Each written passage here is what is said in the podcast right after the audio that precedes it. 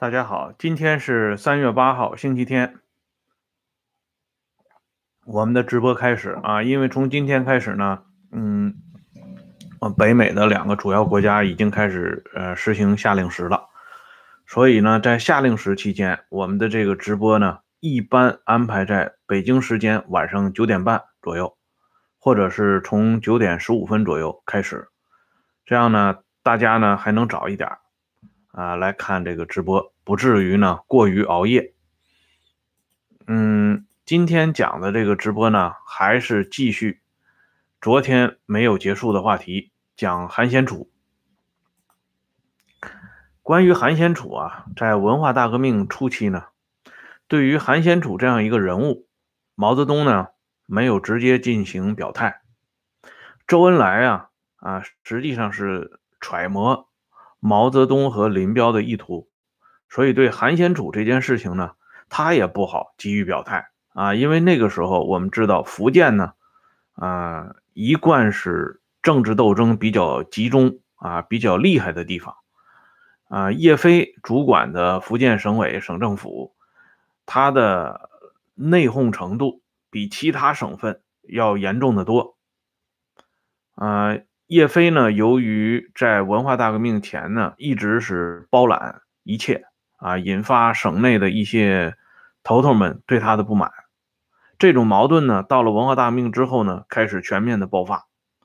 韩先楚啊，实际上是渔翁得利。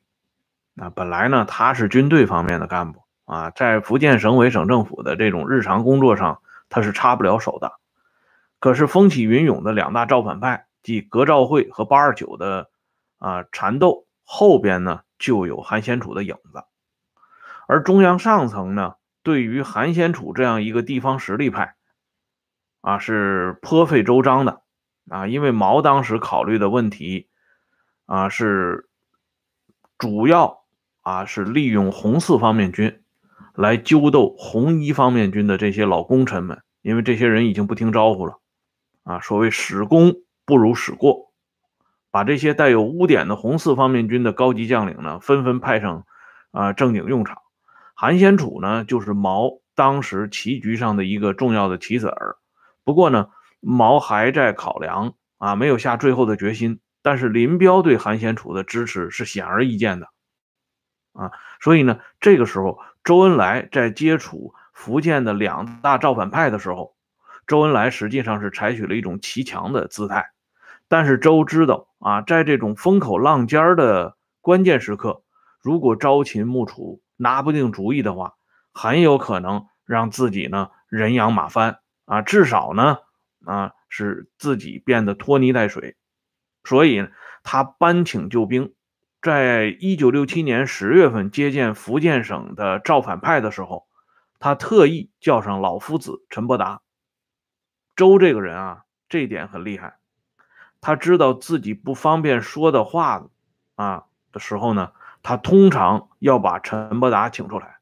陈伯达呢，到底是知识分子出身啊，这个人呢拉不开情面，特别是受不了周恩来这种和蔼可亲啊、敦厚朴诚的这种态度。因为周这个人说话那真的是啊滴水不漏。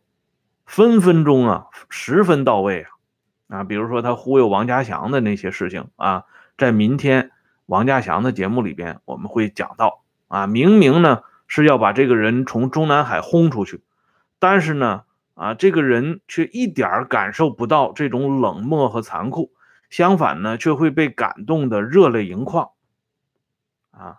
陈伯达自己呢，当然他是福建人。如果仅仅啊是因为陈伯达是福建人，就把陈伯达请出来，这个问题没这么简单。更主要的是，当时陈伯达至少是名义上的中央文革小组的组长，而且呢是毛的老秘书。毛那个时候对陈伯达呢，还是没有最后放弃。更关键的一点，六七年二月份以后啊。中央警卫局的副局长吴基成晚年有过一个回忆录，叫《红色警卫》。在他的那个回忆录里边，就向我们透露了一点，就是一九六七年以后，陈伯达因为同叶群都是福建同乡，更主要的是呢，陈伯达在江青面前屡屡丢分啊，江青呢非常看不起陈伯达，对陈伯达呢啊经常加以凌辱和吹折，所以呢迫使陈伯达同第二号人物林彪的一家呢走的是越来越近了。周恩来对此呢是相当熟悉的，所以这个时候他请陈伯达出面说话，林彪的那一派也是非常能够接受的。所以呢，在一九六七年十月份的这次接见当中，周恩来没有对这两派，就是革赵会和八二九这两大派呢，做出具体的解读，特别是关于韩先楚的问题，陈伯达替周恩来说了一番话。那陈伯达呢是这么说的：对一个人要一看二帮，要看行动中的变化。对韩先楚同志对军区的看法，老实说，我们的看法是有变化的。对军区，对韩先楚同志是否这样，就是说，如果把一个人看死就难办，你们要考虑。对韩先楚同志，要像我们所说的那样，一看二帮，中央在帮，他很希望帮助。他现在是福建前线的指挥。刚才总理说大敌当前，蒋介石知道这一点，打倒韩先楚对他有利，要改变这个观点，不要把一个人看死了。过去一些观点也不一定是对，犯了错误不允许人家改，这是不符合主席指示的。主席说要一看二帮，我看他是希望大家能够帮助，你们可以帮助他有表现，你们也应该表现。啊，这个陈伯达的这个话呢，说的是啊，今天的人听起来简直是胡言乱语，但是呢，这个话里话外透露了一个核心的意思，就是说目前不应该把韩先楚放倒，还是要一看二帮。陈伯达表达的就是这个意思，而在这一次谈话当中呢，陈伯达还替。周恩来说了另外一番话，那就是针对昨天我们讲到的福州军区第二政治委员刘培善中将的看法啊。陈伯达是这么讲到刘培善的，他说：“刘培善到福州还是有变化，与在江西就不同。刘培善到江西啊，因为当时江西也是归福州军区管嘛，到江西的时候，刘培善是救人的。”刘培善到江西是让这个形势呢逐渐好转起来。这个做法呢，说实话，周恩来是喜欢的，因为息事宁人是周一贯的啊出发点。所以呢，刘培善在江西的做法，在周看来是不错的。但是刘培善的这种息事宁人会不会引发中央文革？那种所谓的拉生产啊来回避革命，或者是以生产亚革命这种反弹呢？啊，这周呢也是吃不准，所以对刘培善的这个问题，周也是让陈伯达来说这个话。等到一九六八年五月八号啊，刘培善嗯自尽身亡以后，周的这个态度呢就出来了啊，因为周知道啊。自杀嘛是反党，所以周在给刘培善的批示上边，周是留了很大的余地的啊。五月十八号这一天，周恩来就刘培善，嗯，自杀以后处理的问题，要求黄永胜、吴法宪、谭辅仁告诉刘培善的妻子左英。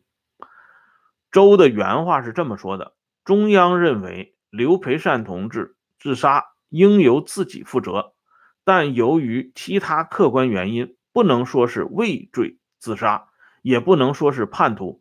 刘培善同志是几十年革命战士，他的家属应享受革命干部家属待遇。他的骨灰同意放在南京雨花台。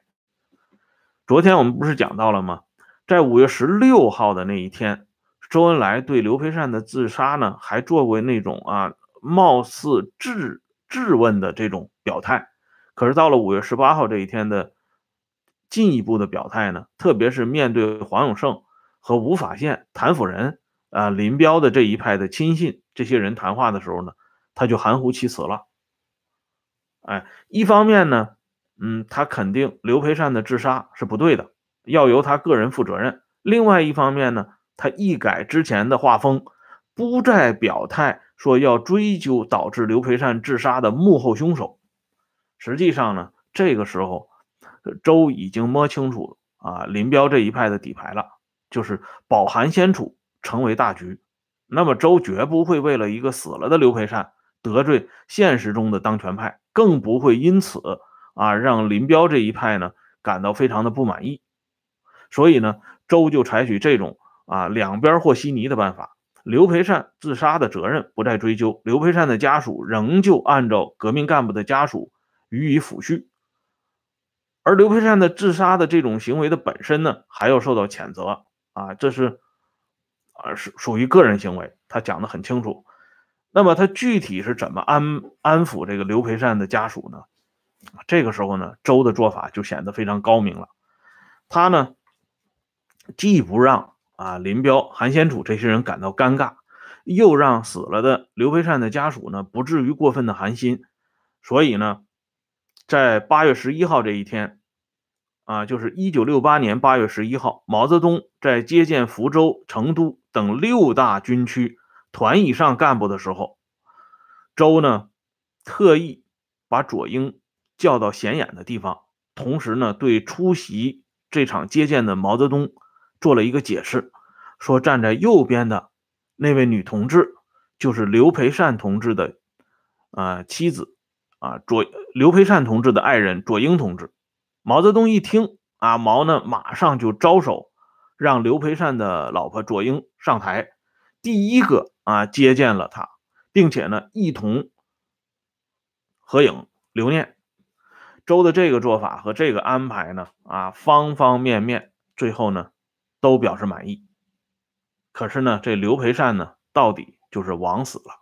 哎，韩先楚呢，啊，从这里呢就脱身了。关于韩先楚啊，是如何追随林彪这一派的啊？实际上呢，这方面的史料是很多的。昨天节目播出以后呢，有人在底下回复说啊，韩先楚追随林彪，那是在第三次啊庐山会议之后。啊，写什么效忠信啊？如何如何啊？关于啊，杨先生你好啊啊，关于这个呃设立国家主席的这个问题，这种提法啊，显得是非常的啊不符合历史事实的。韩先楚追随林彪是很早的，因为我们知道啊，在那个啊战火纷飞的辽沈战役当中，韩先楚四保临江，那是打出了威风。他是第四纵队的副司令员，虽然是副司令员，但是他和政治委员彭家庆两个人合作的很好啊，把当时东北民主联军的威风给打了出来。更主要的是，啊，韩先楚这个人，他有一个关键的特点，这个特点应该说是一切宠臣的共性，就是说，领导上为什么喜欢这样的干部？这样的干部的特点是什么呢？第一，啊，从来不讲价钱，在领导面前从来不讲价钱啊，领导让你干什么，那就是不折不扣的去执执行。第二呢，勇于为领导背锅啊，出了问题以后怎么办呢？他第一时间把这个锅呢背了起来，不会让领导难堪。第三呢，啊，从来不留任何尾巴。啊，就是说，把这个事情干的是干干净净、利利索索。这种事情呢，如果出现在林彪的嫡系的啊阵营当中呢，林彪会觉得很正常啊，因为你们跟了我这么久，从红军的时候就跟着我，应该很熟悉我的脾气秉性。可是呢，作为一个完全的外来户的韩先楚啊，这么做事情，让林彪呢感到非常的满意啊，林彪。曾经当着黄永胜他们的面说过韩先楚，他说这个同志最大的好处就是不讲价钱啊。韩先楚呢啊，还有一件小事儿啊，有一次呢，韩先楚去见林彪啊，当时呢林彪正在吃饭啊，桌子上呢啊摆着林彪爱吃的这个盐啊盐炒豆子，就是这个黄豆炒黄豆，当时呢。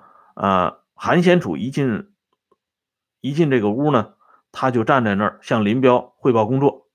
林彪呢就招呼韩先楚啊，说你有没有吃饭？过来一起吃。韩先楚说也没说吃了，也没说不吃啊。上去以后呢，先从碗里抓了一把黄豆啊，放在手心里，然后呢，嘎嘎嘎就开始嚼，然后呢，又说黄豆好吃。等到韩先楚走了以后啊，这个林彪呢，啊，跟自己的秘书季中全就说过这样一个话，这是季中全老人后来啊回忆的，他就说，嗯，看到这个人没有？他原来是四方面军的，他比我们原来老一军团的同志还要懂事还要明事理。这么一个干部，从来不在领导面前、不在组织面前啊叫苦，不讲价钱。非常难得，啊，这是后来呢季中全回忆的这么一段故事。所以呢，林彪对韩先楚的印象特别好，哎，加上呢，当时林彪已经成为第二号人物，他需要招兵买马啊，这个丰富自己的羽翼。韩先楚跟林彪又有这么一个渊源，自然呢受到林彪的关注和提携。但是呢。在对待林彪的这个问题上，韩先楚这个人呢，他也有他的特点，就是说韩先楚在拥戴林彪这个问题上，和有的干部所做出的表现是颇有些不同的。为什么呢？这里我给大家讲一个故事。大家都知道，那个时候呢，叶群啊，为了给自己的儿子林立果啊找老婆，曾经搞过一次废反迎天。啊，十分张扬的选妃活动啊，下边跑腿的就是邱会作的老婆啊，吴法宪的老婆，这几个老婆也在下边呢，负责张罗这件事情呢，影响说实话很坏啊，因为林立果说到底，尽管是林彪的儿子，但也不过就是个年轻人，二十多岁的年轻人，他找一个女朋友，何至于搞得如此啊，地动山摇呢？在这件事情上。韩先楚的做法啊，就显得比一般人，至少比黄武、李秋这些人要高明。一方面呢，维护了林彪的名誉；一方面呢，也让人感到韩先楚不完全是一个宁静。这个故事呢，是林彪的秘书啊张云生在《毛家湾纪实》的这个回忆录当中提到的啊，把这个出处呢告诉大家一下。当时。张云生他们到福州去以后，到福建以后，他们就发现一个啊非常有意思的事情，就是说到福州啊，一到福建境内，只要打着韩司令的旗号，那如果有什么困难啊，直接找韩司令的夫人刘志联系，那么一切都是迎刃而解。结果有一天呢，这个韩先楚的老婆刘志。向张云生他们打招呼，说：“司令员呢，请你们到家里坐一坐，啊，在一起呢吃个饭。这样呢，啊，张云生他们就应邀到了韩先楚家里。啊，当时啊，在座的就是韩先楚和副司令员皮定均，以及韩先楚的老婆刘志。嗯，因为有皮定均在场，所以张云生他们呢还有点犹豫。”啊，这样呢，呃，就有人解释啊，就是这个刘志，韩先楚的老婆刘志就解释说，皮副司令这个人嘴巴很严，啊，什么都不会往外说，啊，这样呢，张云生他们就放心了，在饭桌上呢，就开始聊上了，啊，果然啊，这个皮定均这个人嘴巴非常严，在整个的啊吃饭的过程中，皮定均。就是说了几句有关福建风土人情的打趣儿的话啊，对林办的秘书来干什么啊，已经做了什么，还要有什么计划和安排，一个字都没有问。而且呢，吃完饭，皮定均拔脚就走，啊，不参与饭后的闲聊。所以说，皮定均这个人很聪明啊。他走了以后呢，韩先楚和他的老婆刘志终于腾出时间来跟林办秘书。说了两句掏心窝子的话，韩先楚是因为什么说呢？韩先楚是这么讲的：韩先楚说，给子女找对象，托一托人就够了，为什么要派专人出来跑这种事儿呢？林办秘书怎么能干这种事情呢？这样传出去，影响多坏呀！这样呢，张云生他们就说，我们就是秘书，说白了就是跑腿的啊，我们也没有办法。韩先楚说，你们可以建议啊。张云生说，我们建议了，不管用啊。韩先楚说，那你建议了不管用，你还要多次建议啊。接着呢，韩先楚就说，啊，这个意见如果你们不来提的话，我来提，你回去跟。叶主任说：“就是叶群啊，我韩先楚对这种做法很有意见，不能这么干了，这关系到副主席的声誉啊，关系到党的传统啊。你跟叶主任说，这就是我的看法啊，听不听在他。”张云生他们回去以后呢，把这番话呢向叶群啊全盘的做了转述啊。叶群听了以后呢，不以为然啊，还扔下一句话。这个韩先楚啊，这狗拿耗子，多管闲事儿啊！叶群对这个韩先楚的反弹呢，不是特别满意。但是呢，如果我们想一下，如果换了别人，他敢不敢当着林办秘书扔出自己的意见啊？说白了，如果是个异己力量，他溜着林办秘书还来不及，怎么敢当着林办秘书对这场选妃的事情呢大加指责，或者是呢挑三拣四？并且还要通过林办秘书向叶群传达自己的看法，他难道不知道这件事情整体上都是叶群策划的吗？显然，这也说明韩先楚自己已经不拿自己当外人了。哎，就是说他跟林彪的这一派的关系已经到了一定程度了，否则这种话一般人是不敢讲的。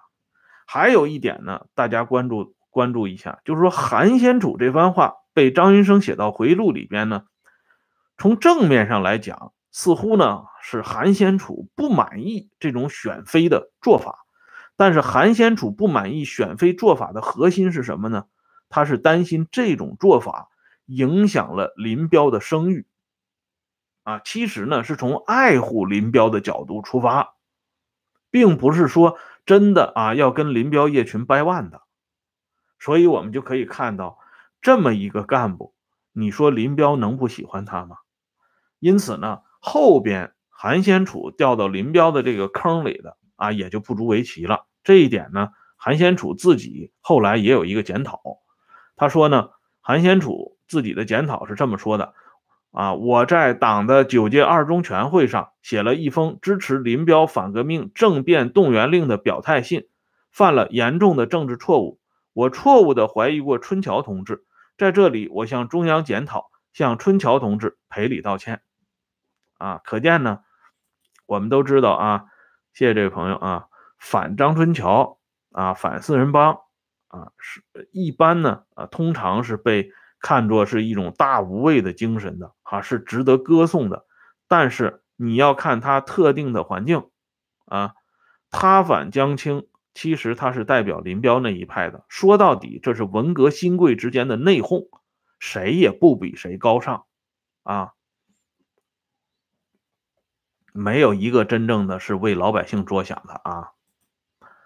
后来呢，对于韩先楚啊，就是一九七四年三月九号中央发的文件啊，指出福州地区批林整风运动长期深入不下去。在批林批孔运动刚刚起来，又开什么纠正错误大会，把群众镇压下去，这同有些领导人长期捂盖子是分不开的。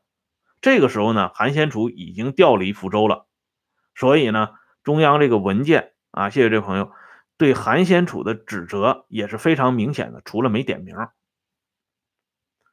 韩先楚啊，在福州。不光是追随林彪啊，当时追随林彪其实也不是什么丢人的事情。许世友、韩先楚啊，这些大军区司令，包括毛泽东亲手提拔起来的李德生啊，在九大上亲切啊在一起聊天的李德生，不也投靠林彪了吗？这个其实并不奇怪。关键我们要强调的是，韩先楚在福州干的事儿实在是太缺德。这里呢，我们讲一下昨天没有讲完的一个故事，就是武洪祥啊，说他的老伴儿尹峰被韩先楚他们迫害的这么一个事情。当时呢，给尹峰扣上的帽子是什么呢？说尹峰是叛徒啊，是国民党的呃特务啊，隐藏在福建的这么一个卧底。理由是什么呢？是尹峰做过国民党的少尉军官。当时呢，韩先楚自己不会出面，他让自己的副手皮定均和周世忠去找武洪祥谈话，因为武洪祥是刘培善死前见的最后的一个人，而且呢，武洪祥又是叶飞线上的，韩先楚自然要收拾武洪祥。可是呢，他不会直接去趟这道浑水，啊，把皮定均和周世忠找去了。而皮定均呢，知道这是缺德的事儿，皮定均至始至终不说一句话。这样呢，就由周世忠来向武洪祥呢提出质问，就说你老婆尹峰啊，现在有种种的问题已经给查出来了啊，让你表一个态。这武洪祥一听也也翻了，根本是无中生有的事情啊。武洪祥说，我的老婆尹峰参加革命的时候只有十五周岁啊，那是个小姑娘啊，她怎么可能是国民党的少尉军官？我一九四四年在延安的时候，我跟尹峰结婚，那是李富春同志代表中央组织部审查做了结论的。什么时候他参加过国民党啊？最后呢，这情况一了解，才知道为什么收拾武洪祥的老婆尹峰呢？因为尹峰曾经传过一句闲话：尹峰在参加革命前呢，曾经在上海夜校啊，就是工人夜校。读过书，当时教尹峰读书的老师是谁呢？就是后来大名鼎鼎的文化旗手江青。江青那个时候在上海呢，兼过一段时间的夜校老师，而且呢，江青这个人上课的时候呢，喜欢搔首弄姿啊，所以给学生们的印象是很深。到了延安以后呢，尹峰才知道，当年的夜校老师已经成了伟大领袖的。啊，床上这个枕边人了，所以呢，这个年轻的尹峰呢，也是啊不明，就是说他不知道这里的利害关系。小姑娘嘛，她就跟当时一起来到延安的那些啊，当年在上海工人夜校学习的同学们呢，私下里议论过江青。这件事情让江青知道了，江青呢一直是怀恨在心，始终呢没腾出手来收拾。到了文化大革命的时候，有人提醒了江青，说武洪祥的那个老婆尹峰在延安的时候，啊就不老实，喜欢在背后议论中央首长。江青一下子就想到这个事情了，那么江青自然也不会直接出面去办这个事儿。那么韩先楚呢，就替江青同志出了这口恶气，把这个尹峰整到什么程度呢？直接给打到昏迷的程度，这个人昏迷以后怎么办呢？这时候就有人以貌似关心尹峰为由，给尹峰递上了一小瓶安眠药。要知道那个时候安眠药不是随便能拿到手里的，何况是一小瓶啊！这尹峰呢，就吃了其中的几片安眠药，这个人呢，差点就过去了，差点死了。要不是抢救及时的话，啊，武洪祥和他的老婆呢，就是啊，就是永远就再见了。采取这么一种手段，这件事情呢做的是非常阴，所以呢，这里边的一个当事人叫周世忠。刚才我讲到了啊，周世忠呢，在八十年代的时候，啊，在一九七七年的时候，他呢，在党的第十一次全国代表大会的时候，在人民大会堂。啊，他是湖北省的代表，见到武洪祥的时候，专门向武洪祥道歉。他说：“我在福建整过你们两口子，我错了，完全错了，鞠躬致歉。”啊，就是说周世忠这个人虽然干过坏事但是至少自己啊向人家赔个礼、道个歉。可是咱们的韩先楚韩司令呢，在一九七三年他离开调离福建的时候。啊，他是怎么跟武洪祥说的呢？他说：“批斗尹峰同志不是我的意图，尹峰同志认识的很多人，我也认识，我怎么能去布置人整他呢？哎，矢口否认。在当时，韩先楚在福建是一手遮天。刚才张云生林办秘书的回忆也已经证实这一点了。那么，把尹峰往绝路上送，如果韩先楚事先不知情的话，事后为何不追责呢？所以呢，韩先楚一句轻飘飘的“我不会去布置人整尹峰”是说明不了问题的。然而呢，就是这么一个啊。在福建啊，搅得周天寒彻啊，害了很多人的韩先楚，追随林彪的韩先楚呢，没有被受到任何实质性的责罚啊。后来毛泽东把他呢调到兰州军区担任司令员，这当然呢，实际上是啊，从地位上来讲，他是贬低了福建是前线，是关键地位，把他弄到兰州呢啊。就像那个原来沈阳军区司令员刘京刘京松啊，被贬到兰州军区当司令员，级别没有变，但实际上呢，也是因为他上了啊杨白冰的贼船了嘛，所以就给他弄到西北去了。韩先楚也是这样，但是呢，他给林写的效忠信，还有这些陆陆续续的这些问题呢，都没有追究，因为毛呢啊不想过多的啊开罪这些实力派。啊，对他们来讲呢，还是以安抚为主。那么文化大革命结束以后呢，这个在文革当中派性十足的韩先楚上将，不仅啊没有人敢于啊公开、半公开的就福建武斗的问题追究韩先楚的责任，反而呢，韩先楚得以专任中央军委常委。韩先楚任中央军委常委是什么位置呢？他是专门主抓军队人事安排工作的常委，那是实权派啊！而且呢，在中国的第六届全国人民代表大会常务委员会副委员长的位置上边呢，也给韩先楚安排了一个席位。这样呢，韩先楚晚年居然呢爬到了他人生的最高点，成为党和国家领导人那样。二零一三年的时候，韩先楚就享受了啊这种过百岁的待遇。只有党和国家领导人在他的百年诞辰的时候，中央才会专门安排一次大规模的纪念活动啊，对他呢进行缅怀和追思啊。人家韩先楚呢啊，张先生你好啊，韩先楚就享受这个待遇了。那韩先楚享受这个待遇的来源是谁呢？就是陈云。啊，这就是我们要讲的陈云和韩先楚的关系啊。这两个人之间啊，交往是很早了，在一九四六年十一月二十三号，这时候呢，陈云把老婆孩子呢放在了平壤，然后同萧劲光和他们的秘书警卫员一共是五个人向南满出发。二十六号的下午，他们呢。是意外的遇见了安置伤员的第四纵队副司令员韩先楚，这是陈云与韩先楚的第一次见面啊。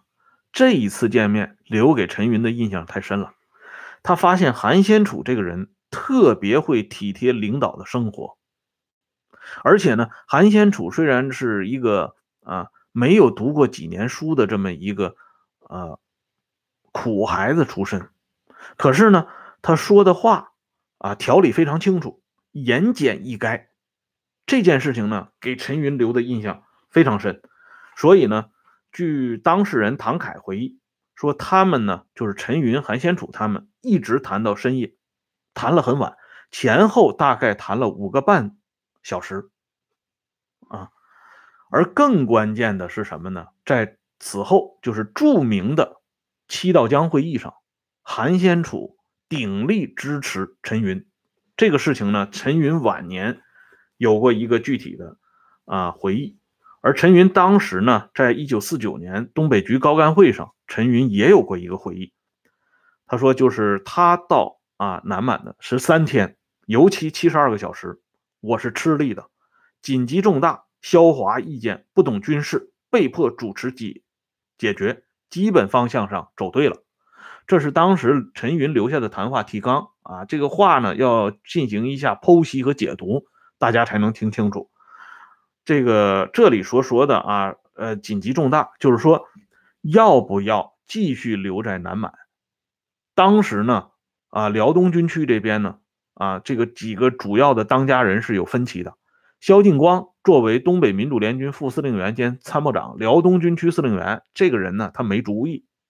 他主要是听副手萧华的，萧华那个时候主张南满留不下，坚决走，而且萧华已经同林彪打了招呼的，啊，而这个时候呢，陈云到了以后，陈云认为不能轻易放弃南满，还应该坚持，这样呢，会议上就形成了顶牛的这个架势，而陈云呢，他是不折不扣的啊，在军事上是个外行。并且他面对的萧华呢，不是一般人啊，萧华是毛泽东、林彪的嫡系呀，哎，所以呢，萧华当时的意见，你既不能啊面对面的加以吹折和否认，又要萧华呢改变自己的既有主张，所以陈云自己说嘛，萧华意见不懂军事，被迫主持解决，就是说明这件事情这个骨头非常难啃，但是就在这个关键的环节时候呢。手握重兵的韩先楚呢，表态支持陈云，立足南满，这才有后边的四保临江。当然，四保临江这个战役呢，打的是非常漂亮啊，终于呢在南满站稳了脚跟。所以啊，陈云对韩先楚啊那是赞不绝口。他曾经亲口对萧劲光说：“我们太需要这样的干部了。”啊，就是说韩先楚告别陈云、萧劲光的时候。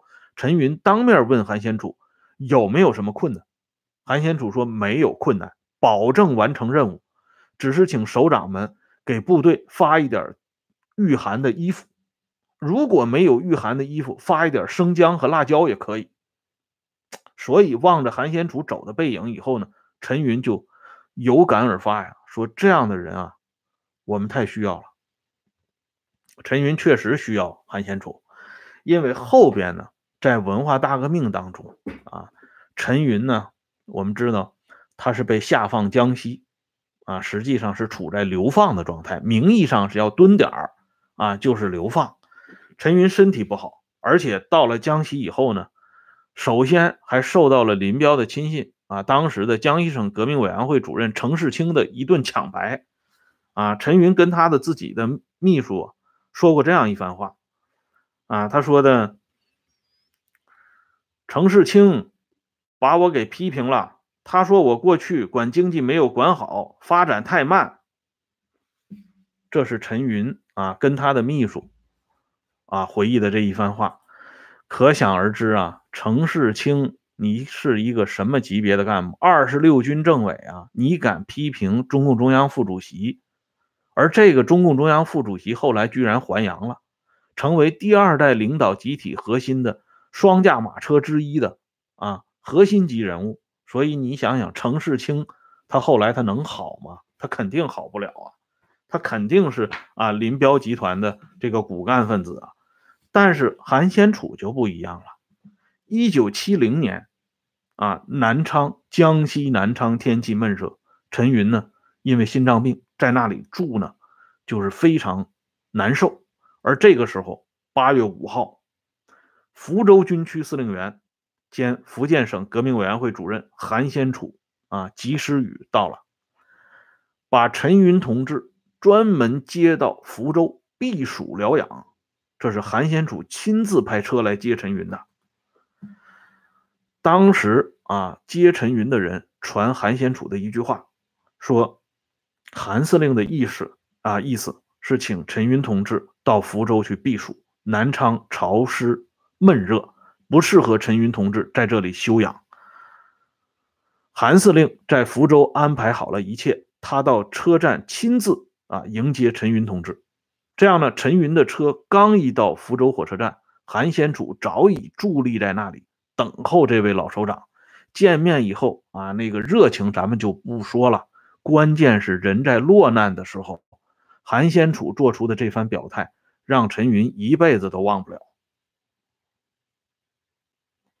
因此呢，后来经陈云提议，韩先楚出任第六届全国人大常委会副委员长。啊，更关键的是，在陈云晚年的时候，在辽沈战役这个问题上，陈云和彭真有顶流啊。因为呢，我们知道这彭真呢，在东北刚去的时候呢，他坚持大城市的观点啊，曾经呢丢分不少啊，搞得灰头土脸的。但是晚年的时候的彭真呢，他就想把这段事情呢给掩盖过去。而陈云呢，因为七道江会议呢，在辽沈战役里边呢，还泼露了一下小脸儿。更主要的是呢，陈云他没有汗马军功，所以呢，他就抓住这个七道江会议大做文章，把自己呢啊一下子啊给塑造成在辽沈战役中呃有举足轻重的啊作用的东北局的领导。在这个问题上呢，韩先楚又起了关键的作用。韩先楚主持编撰的《辽沈战役》这套丛书当中，对陈云那是啊不遗余力的加以吹捧。所以，韩先楚后来啊，为什么能够人家哈风风光光的啊度过了晚年，受到了各种各样的照顾，他历史上的那些旧账都被一笔勾销啊，全然来自于他和陈云的这段先期的感情的培养。所以呢，咱们说这恶贯满盈的人啊，啊，最后遭到清算，并不是因为。他作恶太多，而是因为他的靠山倒了，而那些呢啊，至今还在台上啊被吹捧为啊各种各样的啊带有花环的这种人物呢啊，其实也不等于说他就是良善之辈。所以在盐碱地最通行的这个话就是“成者王侯，败者贼寇；窃钩者贼偷，窃国者王侯”啊，正是因为这种。啊，最本质的东西才会诞育出啊韩先楚这么夺目啊鲜艳的果实。